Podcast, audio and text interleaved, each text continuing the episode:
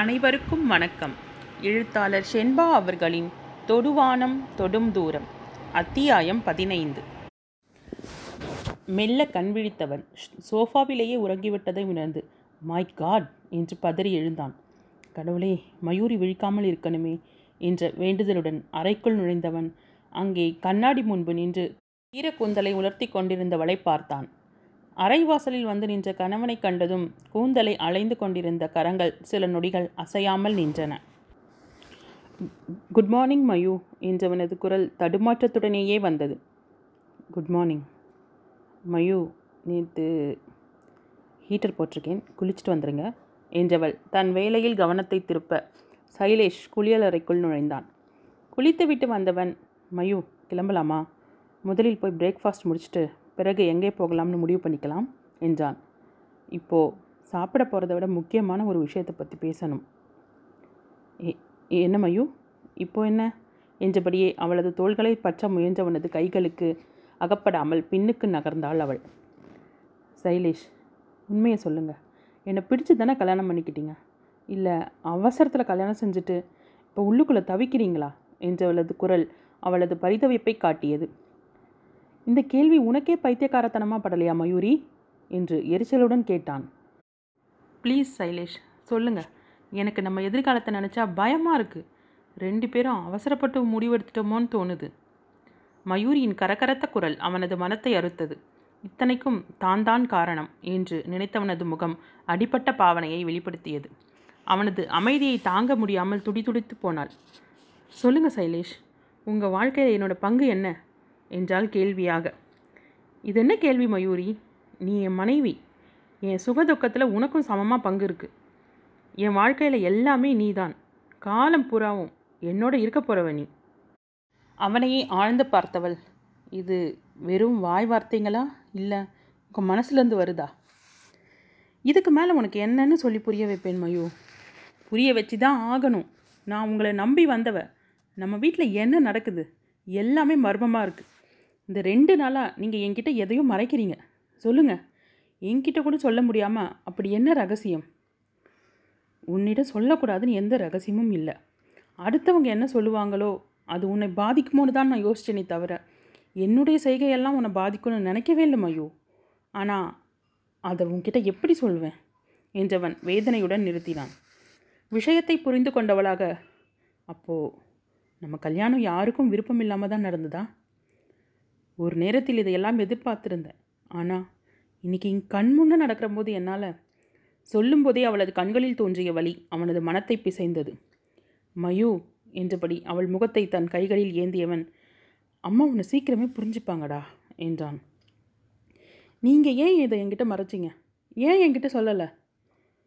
சொல்லியிருந்தா நீ இந்த கல்யாணத்துக்கு சம்மதிச்சிருக்க மாட்டேன். நான் உன்னை ரொம்பவே நேசிக்கிறேன், நீ எனக்கு வேணும், என்னால் மட்டும்தான் உன்னை சந்தோஷமாக பார்த்துக்க முடியும் என்றவன் இதற்கு மேலும் எதையும் மறைத்து உபயோகம் இல்லை என்று நடந்த அனைத்தையும் ஒன்று விடாமல் சொன்னான். தப்பு பண்ணிட்டீங்க சைலேஷ், என்னை சந்தோஷப்படுத்துகிறதா நினச்சி உங்கள் அம்மாவை கஷ்டப்படுத்திட்டீங்க. இது ஒரே நாளில் முடிகிற விஷயமா? காலமெல்லாம் நானும் அத்தையும் ஒருத்தர் பார்த்துக்க வேணாமா? இனி அவங்க என்னை விரோதியாக தானே பார்ப்பாங்க.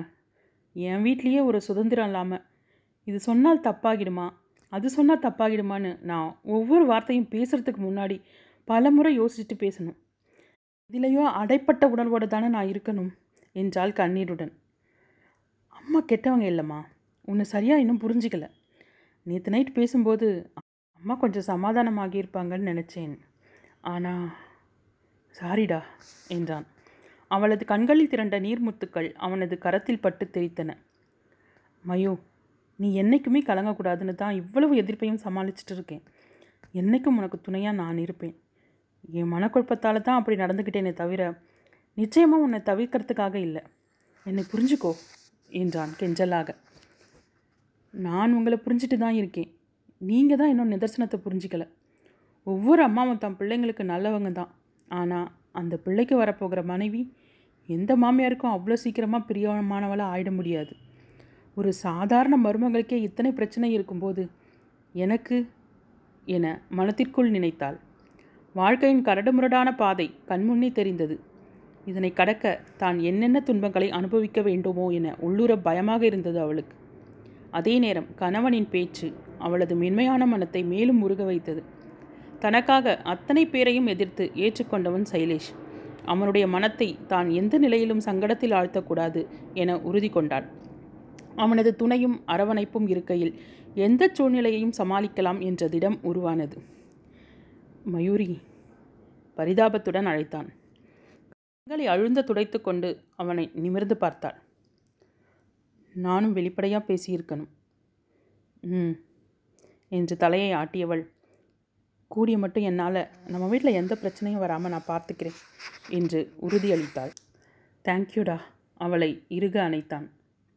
இனி வாழ்க்கை தனக்காக என்னென்னவெல்லாம் வைத்திருக்கிறது என்று புரியாத போதும் இந்த நிமிடத்தில் அவனது மனத்தை காயப்படுத்தக்கூடாது என்பதில் அவள் உறுதியாக இருந்தாள். மெல்ல, என்னங்க என்னங்க சொல்லுடா, எத்தனை நேரம் இப்படியே இருக்கிறது, எத்தனை நேரம் முடியுதோ அத்தனை நேரம்.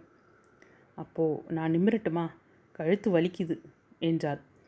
நல்ல வேலை உனக்கு கழுத்து வலி வந்தது, எனக்கு ரொம்ப பசி, முதல்ல விலகினா எங்கே அதுக்கும் ஏதாவது சண்டை பிடிப்புன்னு தான் பேசாமல் இருந்தேன் என்றான் கிண்டலாக. சட்டென அவனிடமிருந்து விலகியவள், அப்போது நான் சண்டைக்காரி, நீங்கள் ரொம்ப நல்லவர் இல்லை என்று முறைத்தாள். புன்னகையுடன் பார்த்தவன், நம்ம வாழ்க்கை ரொம்ப சுவாரஸ்யமாகவே போகும் என்றான். அப்படி என்ன சுவாரஸ்யத்தை கண்டுட்டீங்க நீங்கள்? நீ ரொம்ப அளந்தளந்து பேசுமாள் அப்படின்னு நினச்சேன் என்றான். எப்படி, கிலோ கணக்கிலையா இல்லை கிராம் கணக்கிலையா? இல்லை பழைய காலம் மாதிரி வீசை காப்படி முக்காப்படின்னு அளந்தா? எப்படி அளந்து பேசுகிறேன் என்று அவன் முன்பு குனிந்து கைகளை பின்னால் கட்டிக்கொண்டு தலையை அசைத்து அசைத்து பேசுபவளை மௌன சிரிப்புடன் பார்த்தான். சற்று நேரத்திற்கு முன் அத்தனை கவலைகளுடன் பேசியவள் நிமிடத்தில் தன் மனநிலையை மாற்றிக்கொண்டு இப்படி வம்பளக்கிறாளே என்பதை நினைத்ததும் புன்னகை வந்தது. இவள் மென்மையானவள். சிறுவயதிலிருந்து அவள் பெற்றிருக்கும் அனுபவம் அவளை நன்கு பக்குவப்படுத்தி இருக்கிறது. என்னை நம்பி வந்தவளை கடைசி வரைக்கும் காப்பாற்றுவேன் என்று தனக்குத்தானே சொல்லிக்கொண்டான். என்ன அப்படியே சிலையாயிட்டீங்களா என்று கேட்டபடி முகத்துக்கு நேரே கையை ஆட்டினாள். இயல்புக்கு திரும்பியவன், இத்தனை நாள் தப்பு கணக்கு போட்டிருந்தேன், ஆனால் இப்போல்லாம் தெரியுது எல்லா ஆம்பளைங்க நிலைமை தான் எனக்கும் என்றவன் தன்னை பார்த்து சிரித்தவளை இழுத்து தன் கைச்சிறையில் வைத்தான். ஆனால் நான் கொஞ்சம் வித்தியாசமானவன் என்றபடி அவளது முகத்தை நெருங்கினான். தன்னிடம் இயல்பாக பேசிக்கொண்டிருந்தவன் சட்டென இழுத்து அணைத்ததும் அவளுக்கு ஒன்றும் புரியவில்லை. திருமணத்திற்கு முன் இருவரும் யதார்த்தமாக தொட்டு பேசியிருந்த போதும் இன்று அவனது தொடுகையில் இருந்த வேகமும் அணைத்ததில் தெரிந்த உரிமையும் அவளுக்கு சற்று பயத்தை கொடுத்தன. இதயம் வேகமாக துடிக்க மூடிய இமைகளின் உள்ளே கருவிழிகள் அலைப்பாய்ந்தன. அவள் காதருகில் அவனின் மூச்சுக்காற்று உரச காதோரம் இருந்த ரோமங்கள் கூச்சத்தில் சிலிர்த்தன. The happiness you give me is something I will never able to get enough. Having you in my world, I having you to love. You can be at my side, but when and where? என்ற தன் அணைப்பில் இருந்து அவளை விலக்கி தோள்களை பற்றி, மயு கண்ணை திறந்து பாரேன் என்று கிறங்கிய குரலில் சொல்ல அவன் வார்த்தைக்கு கட்டுப்பட்டு கண்களை திறந்தாள். Because this is not a right time for romance என்று வாய்விட்டு சிரித்தான். அவனது கிண்டலை புரிந்து விலக முயன்றவளை விடாமல் நிறுத்தி, but I love this situation, ஏன்னா இதெல்லாம் கோல்டன் டைம்ஸ், கோல்டன் மெமரிஸ் என்று சொல்லி அவளை விடுவிக்க, மனசில் பெரிய ஷேக்ஸ்பியர் மில்சன்னு நினப்பு என்று முணுமுணுத்த போதும் உள்ளுக்குள் பொங்கிய காதலை அவளின் கள்ளச்சிரிப்பே அவனுக்கு காட்டி கொடுத்தது. ஒரே நேரத்தில் டபுள் ரோலா, கொண்டாட்டம்தான் போ. என்ன கொண்டாட்டம்? ஆமாம், டபுள் ரோல்னால் வீட்லேயும் இருக்கலாம், ஆஃபீஸ்லேயும் இருக்கலாம், வேலையும் பார்க்கலாம், பொண்டாட்டியையும் கவனிச்சிக்கலாம் என்றான். எவ்வளோ பெரிய ஐடியாலாம் வருது உங்களுக்கு. வீட்டில் நாம் மட்டும் இல்லை, பெரியவங்களும் இருக்காங்க. இந்த ஒட்டுறது உரசுறது எல்லாம் இந்த கொள்ளு மணாலியோடு சரி என்றால் கராராக. ஓ, இது எனக்கு மட்டுமா இல்லை உனக்குமா? ரெண்டு பேருக்கும் தான் என்று தலையை ஆட்டிக்கொண்டே சொன்னாள் மயூரி. பார்ப்போம் பார்ப்போம் என்றான் அவன் சளைக்காமல். அவளும் பார்க்கலாம் பார்க்கலாம் என்று சொல்லிவிட்டு செல்ல, ஏ மயூ கரப்பாம்பூச்சி என்றான். எங்கே எங்கே என்று அவள் சுற்றும் முற்றும் பார்த்தவளுக்கு அவனது கள்ளச்சிறப்பு கண்டதும் விஷயம் இலங்கியது. ஓஹோ, ரொமான்ஸ் சீனுக்கு சுச்சுவேஷன் க்ரியேட் பண்ணுறீங்களா என்று பொய்யாய் முறைத்தாள். எல்லாம் வேஸ்ட். உனக்கு இந்த மாதிரி கரப்பு பலிக்கெல்லாம் பயம் இல்லையா? கொஞ்சம் பயந்திருக்கலாம் என்றான் ஏமாற்றத்துக்குமான குரலில். ஒரு காலத்தில் 2 கால் மிருகங்களுக்கு தான் பயந்தேன். தான் உயிரை காப்பாற்றிக்க மட்டுமே நம்மை அச்சுறுத்தும் இந்த ஜீவன்களுக்கு நான் என்றைக்குமே பயந்ததில்லை என்றவள் ஒரு நெடிய பெருமூச்சை விட்டாள். அத்தனை நேரம் அவளுடன் வார்த்தையாடி கொண்டிருந்தவன் அவளது பதிலில் வாயடைத்து போனான்.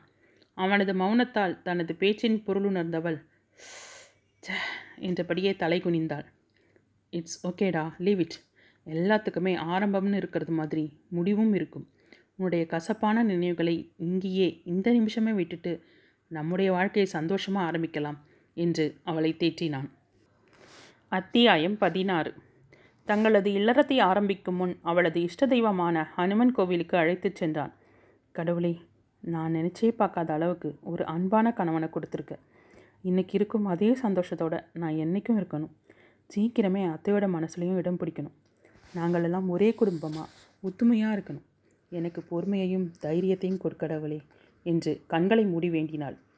பிரசாதத்துடன் வெளியில் வந்து அமர்ந்ததும், என்ன உன்னை சுற்றி தேவதைகள் கூடி நின்று ததாஸ்துன்னு சொன்னாங்க, என்ன விஷயம் என்றான். அப்படியா?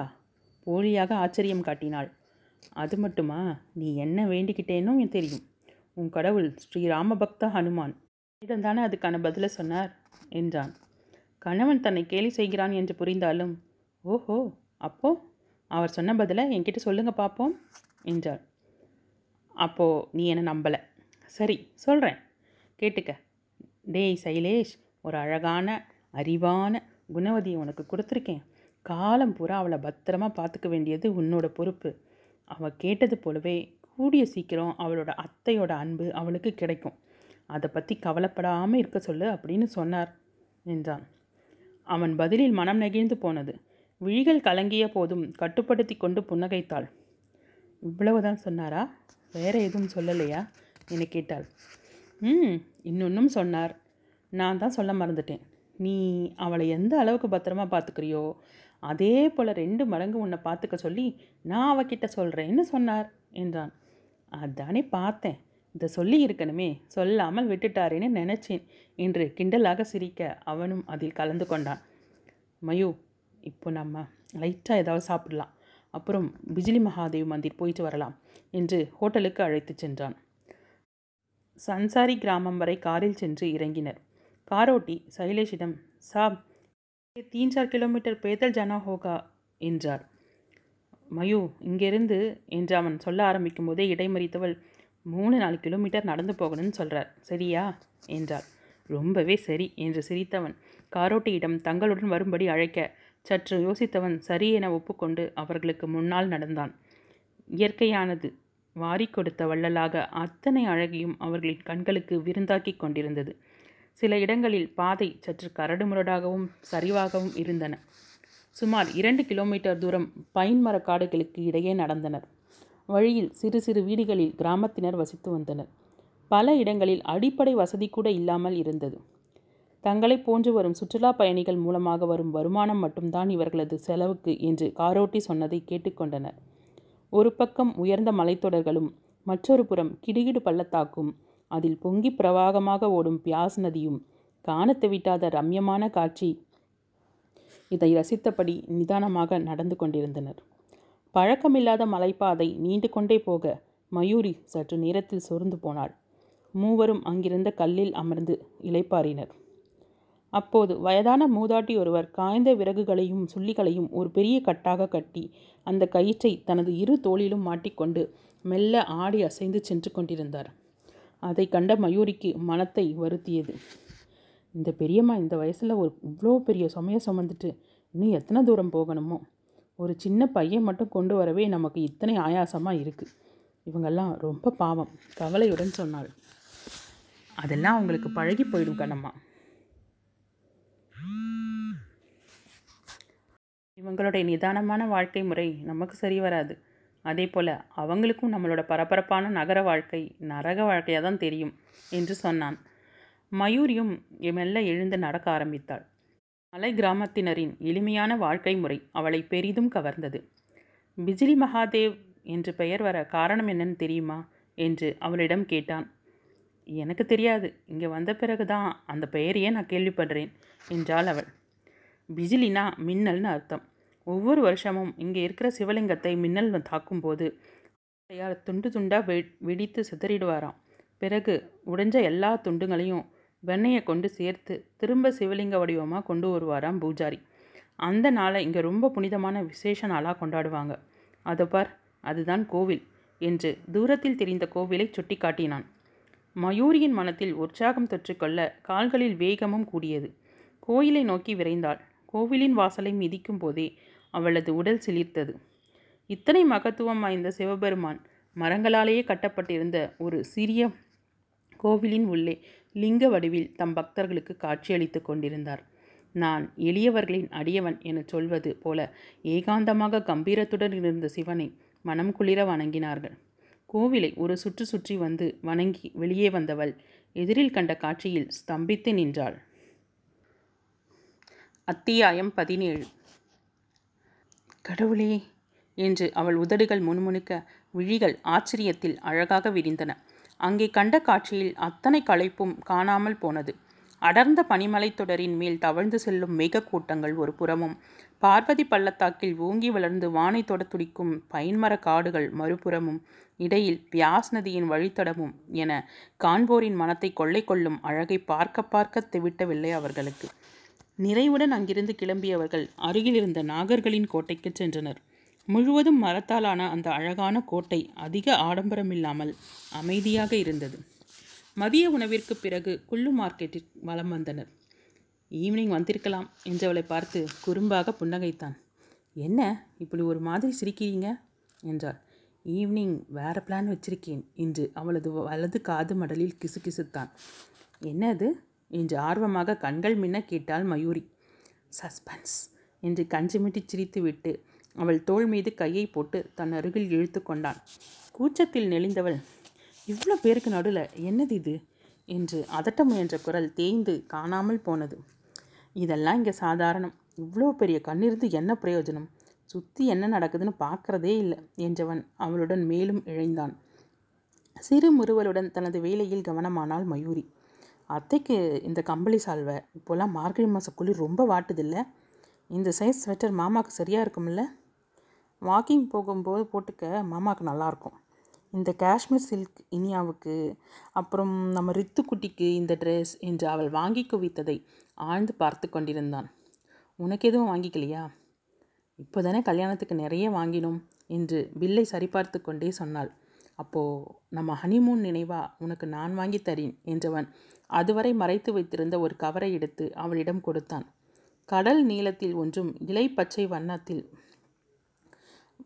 சிகப்பு வண்ண தலைப்புடன் கூடிய காஷ்மீர் சில்க் ஒன்றுமாக அழகு குஞ்சின. விழிகளில் நிறைந்த காதலுடன் தேங்க்ஸ் என்றாள். பட்டேன அவள் நெற்றியில் தன் உதடுகளை ஒற்ற அவள் சட்டென்று நிமிர்ந்து பார்வையால் கடையை தொழாவினாள். யாரும் இந்த பக்கம் பார்க்கல, டோன்ட் வரி என்று சிரித்தவனை நாணத்துடன் பார்த்துவிட்டு நகர்ந்தாள். அறைக்கு வந்ததும், மயூ, நைட் டின்னருக்கு அந்த பச்சை நிற புடவையை கட்டிக்கையேன் என்றான். கட்டிக்கிறேன், ஆனால் இப்போ இல்லை, ஊருக்கு போய். அதுவும் சரி, இந்த குளிருக்கு சல்வார் தான் சரி என்றபடி தோலை குலுக்கினான். என்ன பெரிய குளிர் இது! மழைக்காலமும் இல்லை, குளிர்காலமும் இல்லை. ஒரு 22-23 டிகிரி குளிர் இருக்குமா? நல்ல ப்ளசண்ட்டாக இருக்குது என்றாள். உனக்கு ஓகேனா எனக்கும் ஓகே என்றவனை புரியாமல் பார்த்துவிட்டு டிவியை ஆன் செய்தாள் மயூரி. ஆற்றின் குறுக்கே இருந்த மரப்பாலத்தை தாண்டி அவளை அழைத்துச் சென்றவன் சற்று தொலைவு சென்றதும் ஓரிடத்தில் நின்றான். அந்த இடத்தை சுற்றி பார்த்து ஸ்லாகித்து கொண்டிருந்தாள் மயூரி. தனது பேண்டை மடித்து விட்டபடி, மயூ, சல்வார் நனைய போகுது, மடிச்சு விடு என்றான். என்ன, தண்ணீர் நிற்க போகிறீங்களா? சிரித்தாள். நிற்க போகிறதில்ல, நடக்க போகிறோம். நடக்க போகிறீங்களா? இன்னும் கொஞ்சம் நேரத்தில் இருட்டிடும், இப்போவே ஜிலு ஜிலுன்னு காத்தடிக்க ஆரம்பிச்சிடுது. காத்தடிச்சா என்ன, நீ தான் பக்கத்தில் இருக்கியே என்று ரகசிய குரலில் உரைத்தவன் அவள் எதிர்பாராத நேரத்தில் சட்டென தன் இரு கைகளிலும் அவளை ஏந்தி கொண்டான். ப்ளீஸ் சைலேஷ், கீழே விடுங்க, நான் நடந்தே வரேன் என்றாள் கூச்சத்துடன். நோ வே மேடம், நான் சொன்னப்பவே நீ செஞ்சுருக்கணும் என்றான் கராராக. ஐயோ ப்ளீஸ் என்றபடி கால்களை உதறினாள் மயூரி. பேசாமல் இருக்க போறியா இல்லையா? இப்படியே கால் ஆட்டின பேலன்ஸ் தவறி ரெண்டு பேரும் சேர்ந்து தண்ணியில் விழ வேண்டியது இருக்கும். அப்புறம் ஜலக்கிரீடை தான் பரவாயில்லையா என்றவன் அவளது நெற்றியில் முட்ட வெட்கத்துடன் அவனது நெஞ்சில் முகத்தை புதைத்து கொண்டாள் மயூரி. தட்ஸ் குட், இந்த பொசிஷன் ரொம்பவே பிரமாதம் என்றவன் முழங்கால் அளவிற்கு ஓடிய நீரின் மீது தெரிந்த பாறைகளை கடந்து ஆற்றின் நடுவில் இருந்த சிறு திட்டின் மீது அவளை இறக்கிவிட்டான். திட்டை சுற்றி சலசலத்தபடி ஓடிக்கொண்டிருந்தது அந்த ஓடை. சிலுசிலுவென வீசிய காற்று கம்பளியாடியையும் மீறி அவர்களது உடலை தீண்டியது. சூடு பறக்க தன் கைகளை தேய்த்து கொண்டே இயற்கை அழகை ரசித்து கொண்டிருந்தவளை பின்னால் இருந்து அணைத்தான். எவ்வளோ அழகான இடம், இப்படி ஒரு இடத்துக்கு நம்மளை அனுப்பி வச்ச மாமாவுக்கு தான் தேங்க்ஸ் சொல்லணும் என்றாள் மயூரி. அவளது கன்னத்தோடு கண்ணம் வைத்தவன் சொல்லு என்றான். ராத்திரி பேசும்போது ஃபோனில் சொல்கிறேன். ஃபோனில் எதுக்கு, நேர்லேயே சொல்லு என்றான் விடாமல். அதுக்கு இன்னும் ஒரு வாரம் ஆகுமே என்றாள் யோசனையுடன். ஏன் இப்போவே சொல்லலாமே என்றபடி அவளை தன் பக்கமாக திருப்பினான். நெற்றியை சுருக்கி பார்த்தவள் அப்போ என்று இழுத்தாள். அதே தான், எல்லாம் ஐயாவோட ஏற்பாடு தான் என்று புன்னகைத்தான். அவளது அத்தனை நேர சந்தோஷமும் இருந்த இடம் தெரியாமல் விலகியோட துக்கம் தொண்டையை அடைத்தது. அவளுக்காக என்று அவன் செய்யும் ஒவ்வொரு செயலும் அவளை வெகுவாக பாதிப்பதை அவன் சற்றும் உணரவில்லை. விழிகளை நிறைத்த கண்ணீரை மறைக்க அவனது நெஞ்சில் இறுக முகம் புதைத்து கொண்டாள்.